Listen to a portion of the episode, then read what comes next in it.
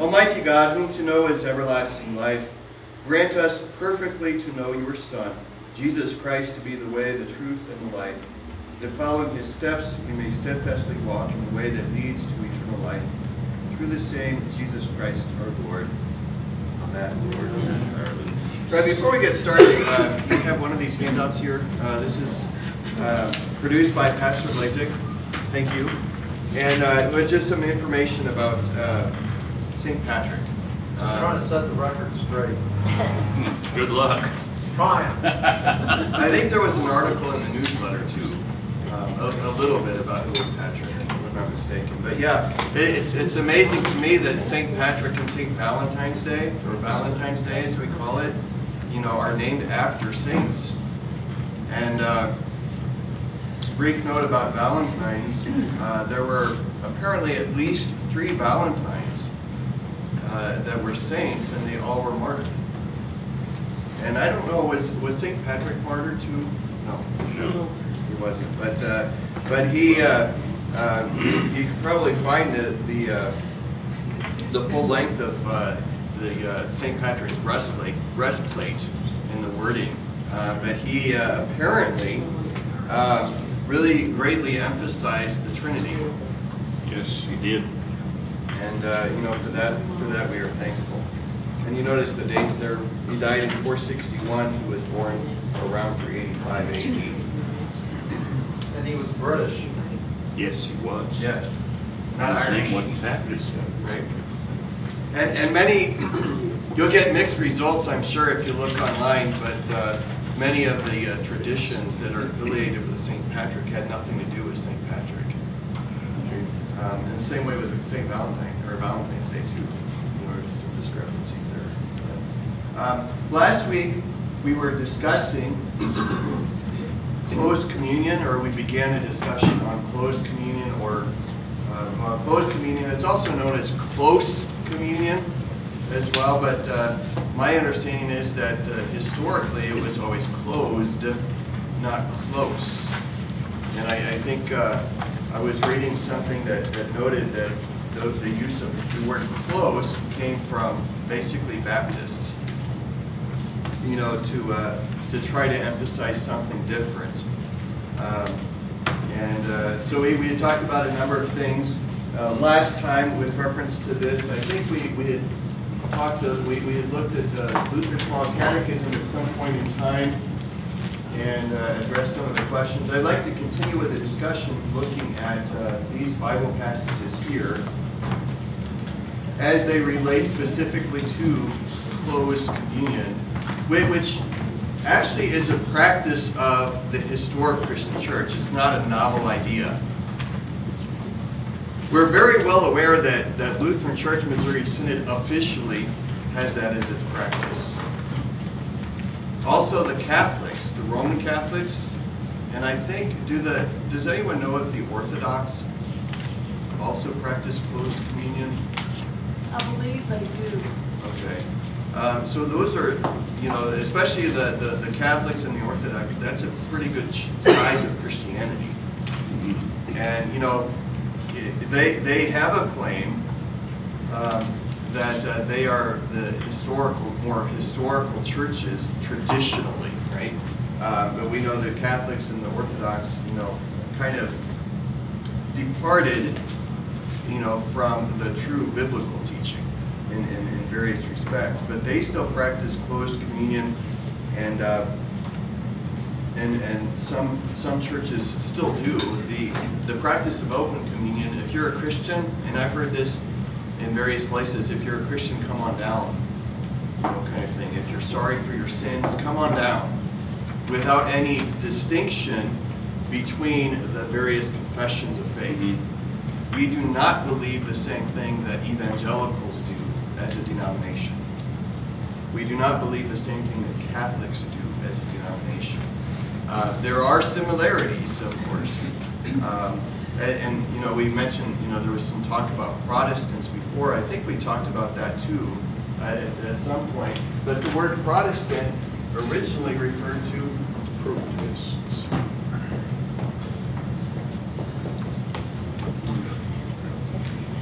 protesters. Protest, yeah. right? And I think the date was around 1527, 1529.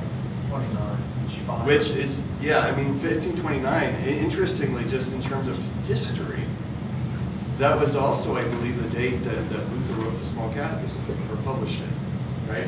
But Protestants, not Protestants, but Protestants, uh, you know, and, and most of the Protestants were Lutheran, evangelical Lutherans. Um, and that's, uh, that's a term that was, evangelical was also affiliated with the Lutherans. Because what did they do? They preached the gospel. Yeah. When you were saying Orthodox, are you talking about Orthodox Greek? Uh, yeah, Greek Greek Orthodox. Orthodox. Greek yeah. Russian. Yeah. They're, Um, they're kind of Catholic? Eastern Church, broke. There, there's similarity, but you know there was a break, of course, in 1054 uh, historically. So before that, the, the Western Church and the Eastern Church were united, more or less. Um, but uh, after this date, the separation was was clear uh, for various reasons. And Orthodox has to do, you know, literally it means right glory. Means what? right glory. Doxa, uh, meaning glory in Greek, and ortho is right. R-I-G-H-T. That's right? Uh, or, well, O-R-T-H-O, ortho. You know, so where we get like orthodontist, um, orthodoxy, um, you know, and various other terms too. Good morning. Sorry. But uh, yeah, so uh, but they're they're you know sometimes we'll refer to Orthodox with a lowercase g or lowercase o, Yeah. and that refers to right teaching. Right, orthopraxy is right practice. Yeah. Sunday I was off by one convention. Uh, We declared in in convention that ELCA was not an Orthodox Lutheran church body in Resolution 3-21 in 2001. Oh. And that statement was taken from President Barry's report to the convention, but he had died just months before the Oh, convention. okay. Yeah. And then they electrocution. And Yeah. then the electrification. Yeah. But God had a plan. God's in charge. So we, we, uh, you know, we, we have this and, uh, yeah, so, um, yeah, various, various differences, of course, between the Orthodox and, and, and Catholics. Um, but there are similarities too, and, and one is that both, uh, church bodies actually accept the apocryphal writings as canonical. I, I, we know the Catholic Church does. Uh, but uh, I, I think the the official canon in the Orthodox Church is the Greek Bible. You know, so Greek Old Testament, which is the Septuagint, which includes the apocryphal writings as well as the Greek New Testament. Yeah. But the Hebrew Old Testament does not contain the apocryphal writings. So, uh, let's uh, let's look at Acts chapter two to begin with. Acts chapter 2, verse 42, and if you find it, just go ahead and read it out loud. He was definitely in apostles' doctrine and fellowship, the breaking of bread and prayers. All right. It, it's a short passage, right? But there's there's much here. So they devoted themselves to the apostles' teaching. That is what the apostles taught, of course, right? And we might recall that from John 14, uh, Jesus promised the disciples that he would send them the helper, the paraclete, the spirit of truth, who would bring to remembrance all that he had taught them. Guess what then the apostles taught? What Jesus himself taught, right? As, as the Spirit moved them uh, to remember and, uh, and and to speak. So so this is really te- you know there, this is kind of this is really talking about doctrine. They were teaching the doctrine, the teaching of the apostles. Um, so they devoted themselves to the, the, the, the apostles' teaching and to fellowship. And what, what's what's amazing when, when we find the word fellowship in uh, in the New Testament, it's not just you know getting around, you know, gathering for like a meal kind of thing. There's a spiritual dimension there in the word, right? And that's so teaching and, and the fellowship, uh, those two go together. So we're not just talking about a coffee hour with reference to the New Testament church. Um, so, you know, oftentimes, and, and the Greek word there is koinonia, which is sometimes translated communion. Um, but it's not just, uh, it's, it's, it's not a communion without the Lord's Supper generally. And there's reference to that then, the breaking of the bread is basically shorthand for Holy Communion. And this is what the early Christians did. And notice, um, you know, there, there, there are other places too, every Lord's Day when they when they gather, you know, kind of thing. And uh, let's see, I, I have something about that just with reference to the frequency. Um, yeah, I mean, we, we talked about this a little bit before, but, um, and I'm, I'm going to jump around here a little bit, but in 1 Corinthians 11 26, you don't have to go there, I'll just read it. We'll go there a little bit later. Um, Paul writes, As often as you eat this bread and drink this cup, you proclaim the Lord's death until he comes. And then in Acts chapter 2, they continued steadfastly in doctrine and fellowship, in the breaking of the bread, and in prayers, um, which would indicate that they did this on a regular basis. Yeah. Maybe you're about to say this, but uh, before we leave Acts 2.42, I always understood that passage um, as defining the church, what uh, some have called these are the four distinguishing marks, or, or the marks of the church. Right. That where where the body of Christ is, you'll find all four of these happening.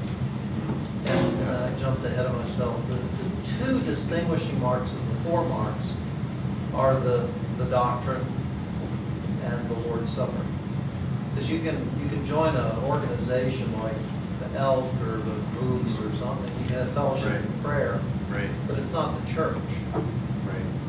you know, or the Boy Scouts even, you know, you have fellowship and prayer, but you don't have the doctrine of the apostles and, and the Lord's Supper.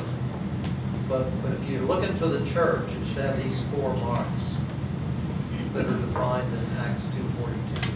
So we have apostolic teaching, we have uh, fellowship and communion, um, and the prayers, and of course, you know, in other places too, of course, the readings. And what do we do on Sunday morning? Right? All four of those. Right. You know, and, and so, you know, the prayers, um, I would I would imagine that these prayers are not just extemporaneous prayers. You know, we, we think extemporaneous is basically off fly or on the fly, right? Um, and, and I'm not speaking against that, but when, when, when prayer is used, and we think of like in the Old Testament too, um, you know, when, when prayers are spoken, these may be extemporaneous, but they also may very well be liturgical kind of prayers too. You know, so uh, you know, we, we have like in the Psalms, um, you know, one one could say that the Psalms are nothing but prayers. Uh, so so even when we like for for this evening, um, kind of a lengthier psalm that actually interestingly is not in LSB, which is kind of it's in the Bible, but it's not in LSB. It's Psalm 35. 35, yes. 35. Um, it's, it's kind of lengthy, but, but we, we see that there are prayers throughout the Psalms, and these are appropriate to sing. And we also know historically that uh, the, the, the Psalms were, you know, are, are sometimes considered the hymn book of the Old Testament. Um, so they would state, they would recite these, they would say these, they would pray the Psalms, they would sing the Psalms uh, during their services too. Right? So, so all these things, it sounds a lot like church going on, and that's exactly what they did. And and really, that's one of the reasons why um, Christians gather together. It's not just for friendship, but rather for you know we, we've used uh, phrases like this uh, in previous occasions, but the mutual consolation of the brethren. Whenever Christians gather together, and I, I think Luther had pointed out, whenever Christians gather together, it should always be, you know, there should always be the word there as well, word and prayer and so on and so forth. And that's exactly what we do at church. So we have these things. The breaking of the bread, of course, uh, refers to the Lord's Supper. Now, what is the Lord's Supper? 1 Corinthians 10, verse 16.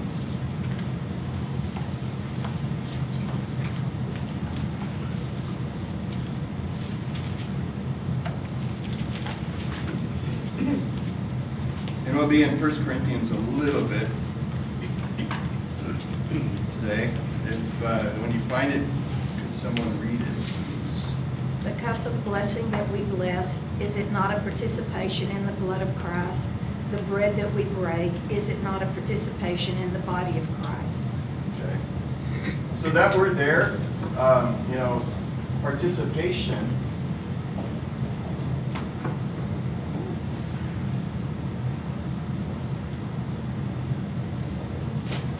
Is a word, and perhaps it's a synonym, but but really, again, the Greek word is koinonia. You know, so participation, uh, you know, fellowship with, uh, communion with, you know, and in the body of Christ. So again, we have the horizontal, but especially the vertical, simultaneously. You know, it's not it, it's not like okay, we have the vertical in one part of it and then horizontal. No, it's a both and, not either or. You know, kind of thing. Um, and and this this uh, this phraseology, I, I think. Um, you know, it is very clear. The cup of blessing that we bless, of course, what does that refer to? Not the cup itself, but the contents of the cup, right? You know, so um, you know when, when, when we're talking with our friends about what the Lord's Supper is, you know that are that are not Lutheran. I mean, Paul says right here, the cup of blessing which we bless is in our participation, communion in the blood of Christ. In other words, if you get the one, you get the other too. It is. So the word of Christ with the element. It's kind of like baptism. It's, no, it's just water. Yeah. Yeah. So But any you have the word with the element, and the blessing is, is the, Right. what we call the words of institution, is what I understand, right? Yeah, I, I mean, you know, the, the what, what does it mean to participate, to commune in the blood of Christ? You know, and it, there's no reference here to spiritual, symbolic, representative. You get the real thing. And you know, we'll, we'll, we'll follow that with, with that from uh, 1 Corinthians um, chapter 11. But uh, you know, perhaps there's more to, to be said here as well. Um, you know, participation in the blood of Christ. Um, again, the the uh, the vertical, of course, is there. Uh, but if I'm communing with Christ, I'm also communing with those that I'm communing with. Right? It's you know, you know, it, it- came about, you know, using the term Protestant again. Um, you know, th- this is kind of maybe American theology in a way, uh, but we are very individualistic. Um, whereas the early Christians, you know, we could see this in the Acts of the Apostles, especially in chapter 2, they were communal. In other words, and, and it's surprising uh, to me, we, we read this um, in, uh, in, in junior catechesis, you know, the account of Acts chapter 2, where, um, where the, the people had everything in common. You know, and my, my, my I, I remember years ago when I uh, was reflecting on that, it's like, this sounds a lot like what is called communism. but it's not. You know, it's, it's not it's not a controlled government experiment. You know, or like in China, where you have the government basically owning the companies and saying, okay, mandating. All right, maybe I shouldn't use that word.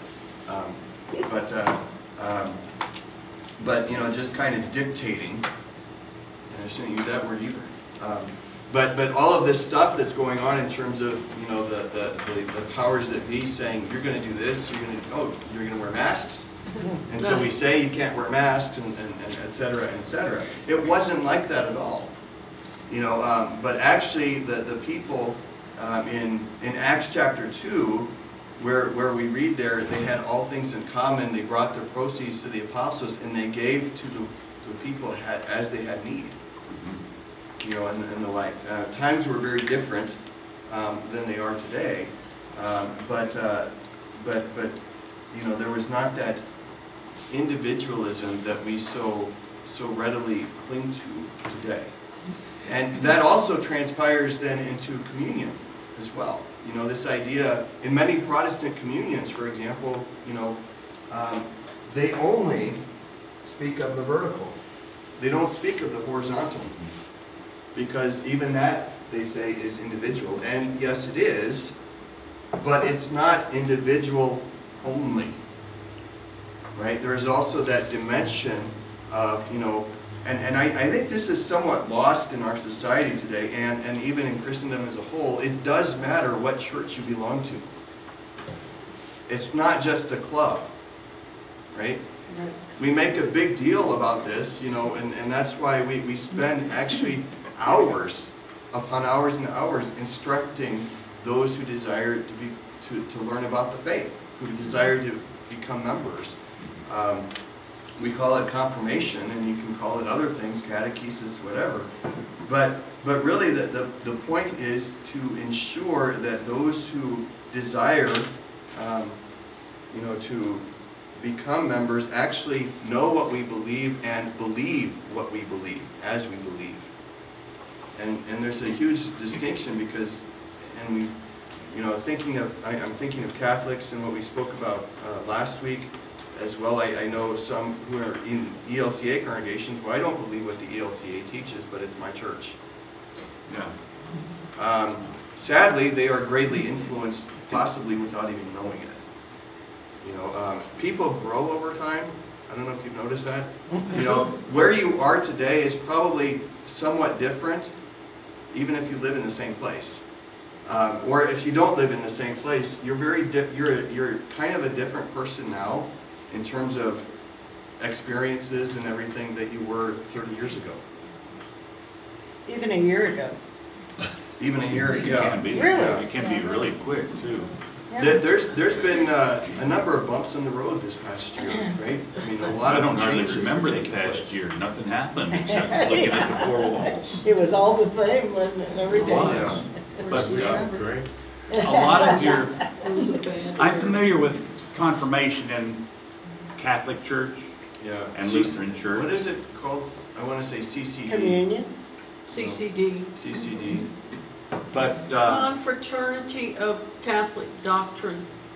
the, uh, the Protestant churches I'm familiar with don't have anything like that. And they'll have a little book, the Baptists have the Baptist uh, Faith and Promise or something that you never see. Yeah. And, and you go around ignorant of the actual teaching of the church most of your life. Right. Only if you become interested, I mean really interested, do you go dig it out. Right. This is one of the few places that uh, that I'm familiar with that I really know where I'm going uh, liturgically. Right. I really know why, and uh, Yeah. which overall it's a good thing. Oh yeah. Yeah, Well, and and you know, one of the big faith and promise, I think. That's Baptist faith and promise. Okay, there, there, there's a huge uh, distinction uh, among Christians and, and denominations, and one of them has to do with their confessions and how they see them. hmm Um, for Lutherans, uh, you, you can't speak about Lutheranism without also speaking about Lutheran confessions. You can't. Um, what's, what's really surprising to me, and, and with, with the, the Reformed, you know, especially the uh, more of the, the you know, there, there's actually a, an Orthodox Presbyterian church. Are you uh, kidding? Which, you know, no, no, there is. I, I don't think it's that large, but very distinct from like um, Presbyterian USA Yeah. you know, or you know, there there there are more conservative, theologically conservative uh, United Methodist congregations too, um, that are not United Methodist Church. You know, primitive, or I, I don't know if there's a primitive, but uh, there's different names um, that are given. Um, but uh, but a lot of this has to do with their confessions. You know, so if you want to know what a church body believes, um, you know, um, officially, of course, you have to you have to listen to what they actually say, right? Um, but but a good place to start is with their confessions. Mhm. Yeah. I forget, is it, is it the Orthodox Presbyterian Church or the Church of Scotland has the, is it the Westminster Catechism, The West, yeah, the, the I think it's yeah the Westminster Confession. confession or You know, there's But it's, the- but it's in a catechetical form, it asks a question, Yeah. gives an answer. Right. It's got that form, formation Yeah. sort of. And you know, I because I'm I'm I'm Lutheran, I'm not Baptist or Reformed or Presbyterian and the like. I know they have their books, Yeah. but one of the questions is how how closely do they follow them? Um, because you know you might recall in uh, 1530 with the Augsburg Confession. I mean, this was the confession of Lutherans, you know, and, and they were so just you know kind of stepping away from or distinguishing themselves from the Catholics, but also from the radical reformers and those who also were reformers but went further Mm. and taught differently than the Lutherans did. And you know, so so with reference, you know, even today, sadly, we have to make distinctions between Lutherans and Lutherans, let alone Christians. And it, it's really um, it's it's really striking to many Christians, especially outside of Lutherans, Lutheranism, and even within Lutheranism, to speak about confessions because the idea that some have is okay, you're speaking more about the confessions than about the Bible. But the confessions, we hold the confessions to be true uh, because they are correct exposition of Scripture in terms of what Scripture teaches, right? Um, And in light of error.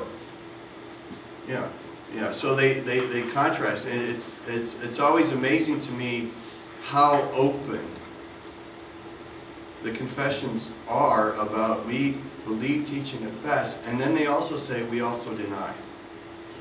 If you have the one without the other, then that's that's acceptance, right? So if you say, you know, we didn't, we accept that Jesus Christ is the Savior. If you don't say, but we deny, you know, then how are people going to hear that? You know, generally speaking, well, okay, I don't have Jesus as my Savior, but things are still okay. You know, because that's just an opinion. And you hear more of that today, right? I mean, even in, in some churches, well, that's your opinion. Well, that's your, your view. Um, when it comes to God's Word and what He says, it's not a view. No, it's It's not an black opinion. white. And. Speaking about the Lord's Supper, then, can it be anything other than what Jesus Himself has said? And the answer is no. So if you say it is anything different than what the Lord says, then you're speaking Heresy. contrary to what Jesus Himself said. You know, and and um, you know, so if you want to know what a church believes, you know, don't don't if, if they say, and and many will say, well, we believe the Bible. Great. What do you believe about the Bible? What does it actually say? And that's where you determine whether they're Christian or not. You know, so um, in, in all that they teach, you know, and, and what we what we find today in, in today's Christendom, and it's always been this way too, there are consistencies and there are inconsistencies. There are teachings that are according to Scripture, there are teachings that are not according to Scripture in various fellowships. So, you know, to, to, to pick on, uh, you know, one group, I won't say uh, names of, of the group, but uh, you might uh, know what I'm talking about. To say that the Lord's Supper is, you know, only a representation of Christ's body and blood, and at the same time they will say that we're saved by grace through faith, that's nothing but inconsistency. And that's why, also in many fellowships like that, and, and the Lutherans, I, I think, are, are very unique here.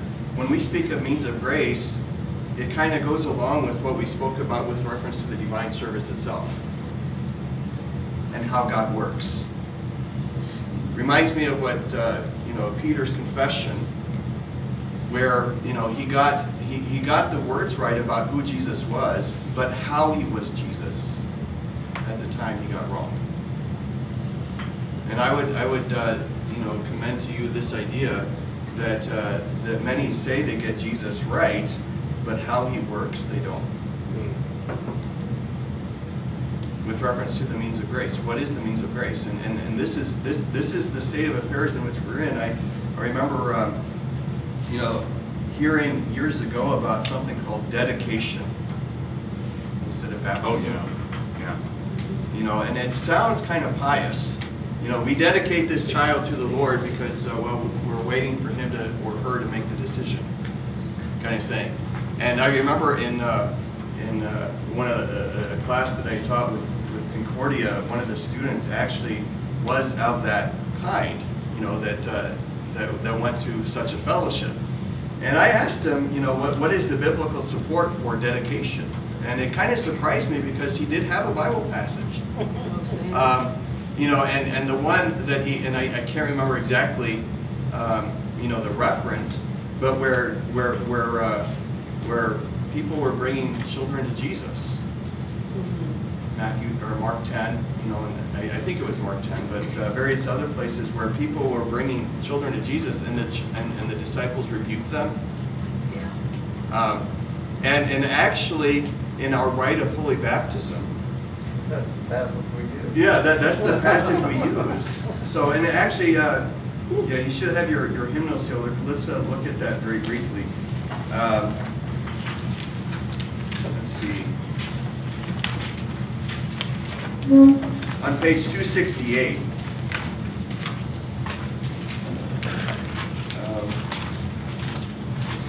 oh, actually, it's 269. It's from Mark 10, verse 13 to 16.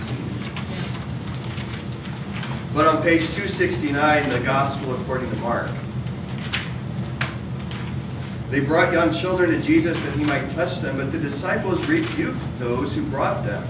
When Jesus saw it, he was greatly displeased and said to them, Let the little children come to me and do not forbid them. This is the, the, the this is the passage, at least I was told by this individual, by the student, that they use for dedication. Let the little children come to me and do not forbid them, for such is the kingdom of God. Assuredly I say to you, whoever does not receive the kingdom of God as a little child will by no means enter it. And we, we didn't get a chance, or we didn't talk about this, but, you know, I, I didn't share this or talk about uh, this with the student, but receiving the kingdom of God is very explicitly said here. You bring a child to Jesus, how does that relate then to receiving the kingdom of God? And that's something that they would deny because they have not made a choice. Which is kind of intriguing to me uh, because it's it's very inconsistent. Well, but yeah, it does say, and, and bless them.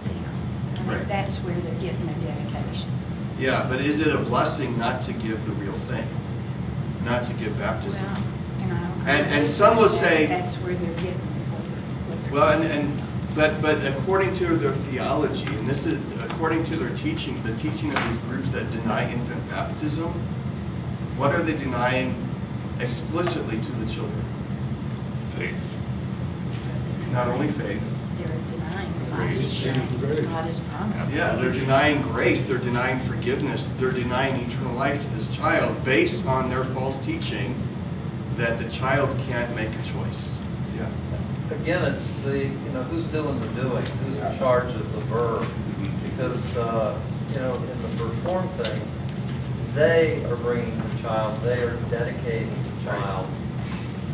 Or even later when the child gets older, the child makes a decision, whatever. It's always, well, you know, from a reform vantage point, it's, Yeah. they're in the subject of the sentence.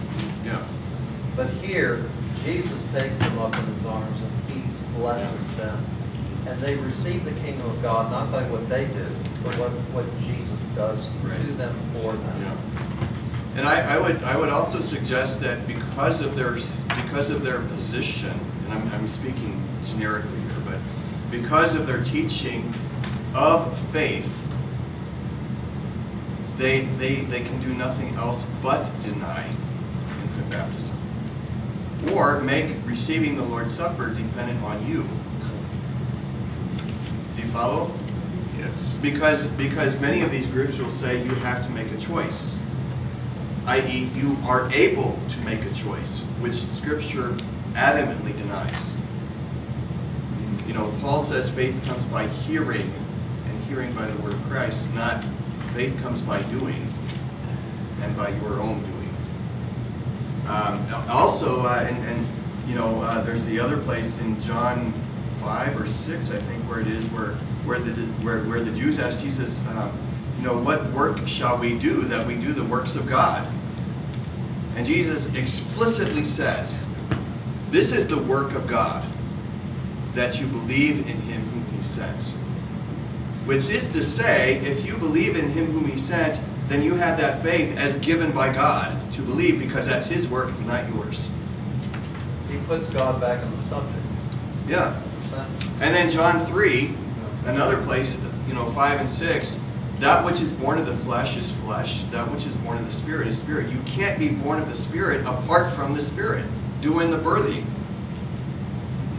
Because that which is the flesh, that which is of the flesh remains of the flesh unless changed. So, you know, uh, so Paul says in another place, if anyone is in Christ, he is a new creation. Well, how do you be, how do you get in Christ?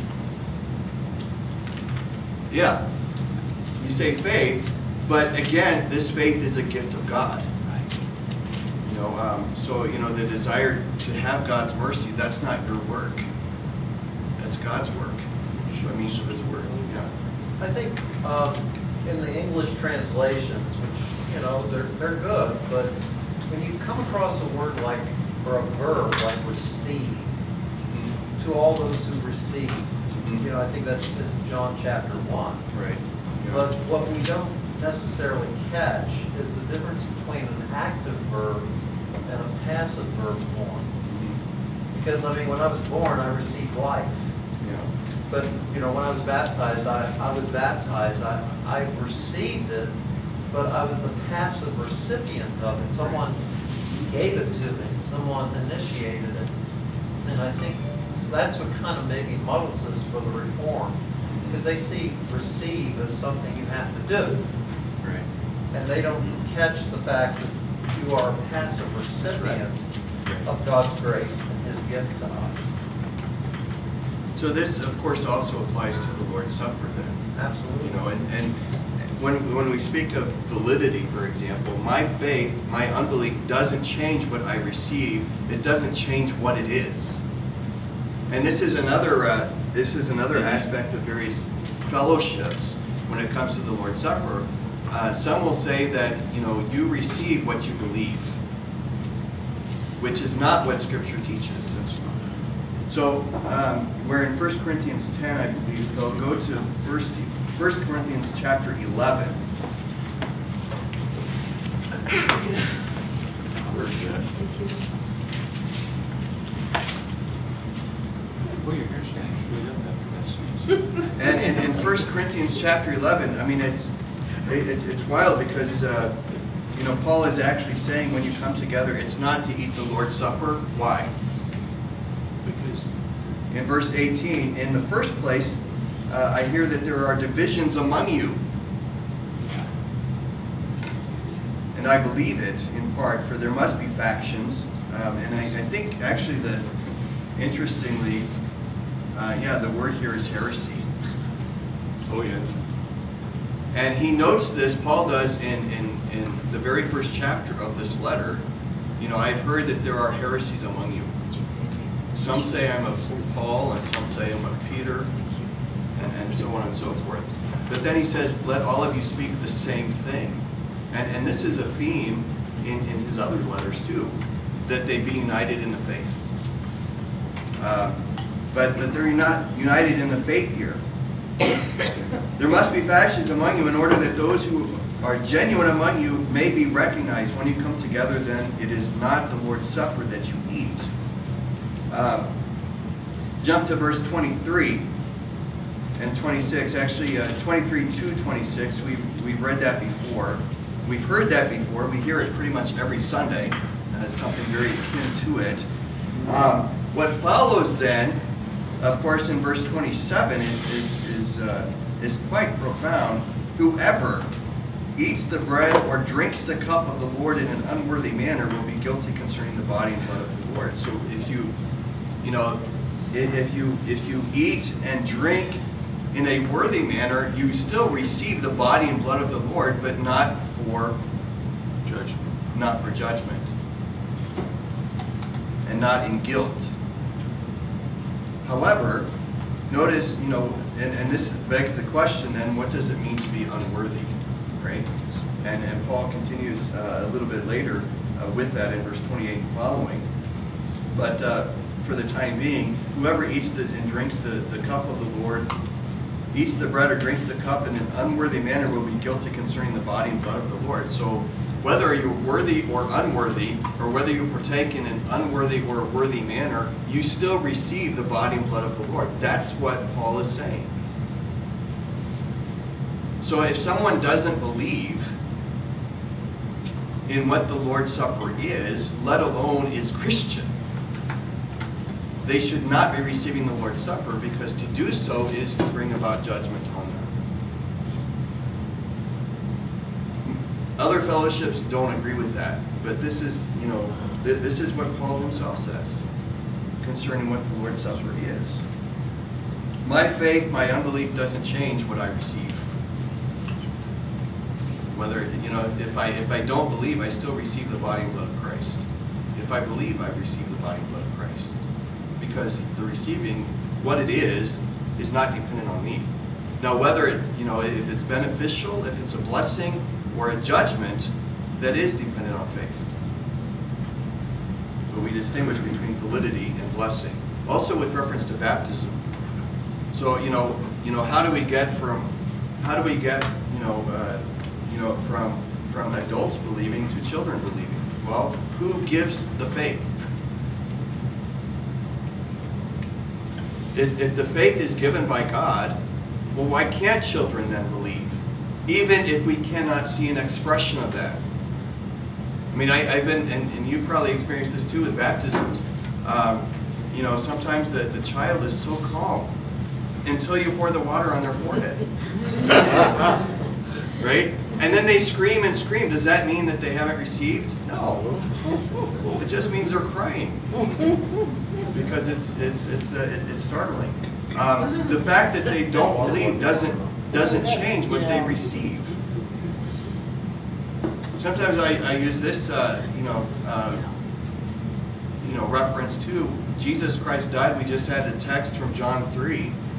If I believe, if if I don't believe, does that change what Jesus did on the cross for me? No, no. It just means you don't believe it.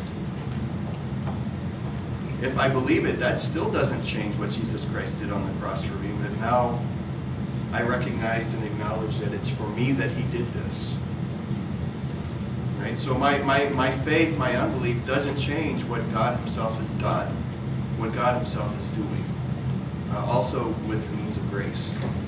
Um, and and I'll, I'll, kind of reiterate this too, you know, um, and encourage this point. Just because I don't believe the truth doesn't mean it's true. Doesn't mean it's not true.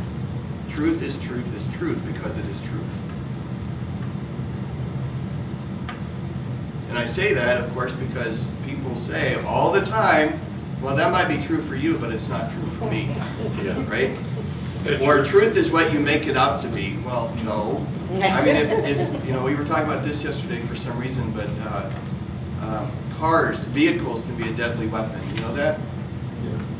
Um, if, if truth is what I make it, you know, well, if I don't believe that car is going to do any damage to me, you know, um, I don't want to say try it out, but um, you might get injured. You know, there's a reason why. I mean, warning. I mean, if you follow this to the T, truth is what you make it out to be. What do you do with those warning labels on tools? You know, for example, you know, be careful because if you mix, you know, or, or chemicals, don't mix. What is it? Bleach and chlorine Bleach and ammonia. or an ammonia. Okay, thank you. Um, you probably shouldn't be breathing in ammonia anyway, but mixing that with another, you know, why is that? You know, you can believe all you want what is false, but that doesn't change the end result. Okay, I think Charlie you had something first, and then verse 29, uh, I've got a note in my Bible to look at Hebrews 10, 29. okay, And it, it comes across a little bit more forcefully, if that's possible. okay. So Hebrews ten twenty nine, you said. Yeah, Okay, let's let's look at that after the break. Okay, so um, and then Wayne, did you have a comment? Okay, so let's um, yeah, because you're you're getting ahead of me a little bit. Uh, we're not quite there yet, but uh, but we'll start at uh, we'll we'll start at uh, uh, 28 uh, when we come back to the break. Okay, in a few minutes. From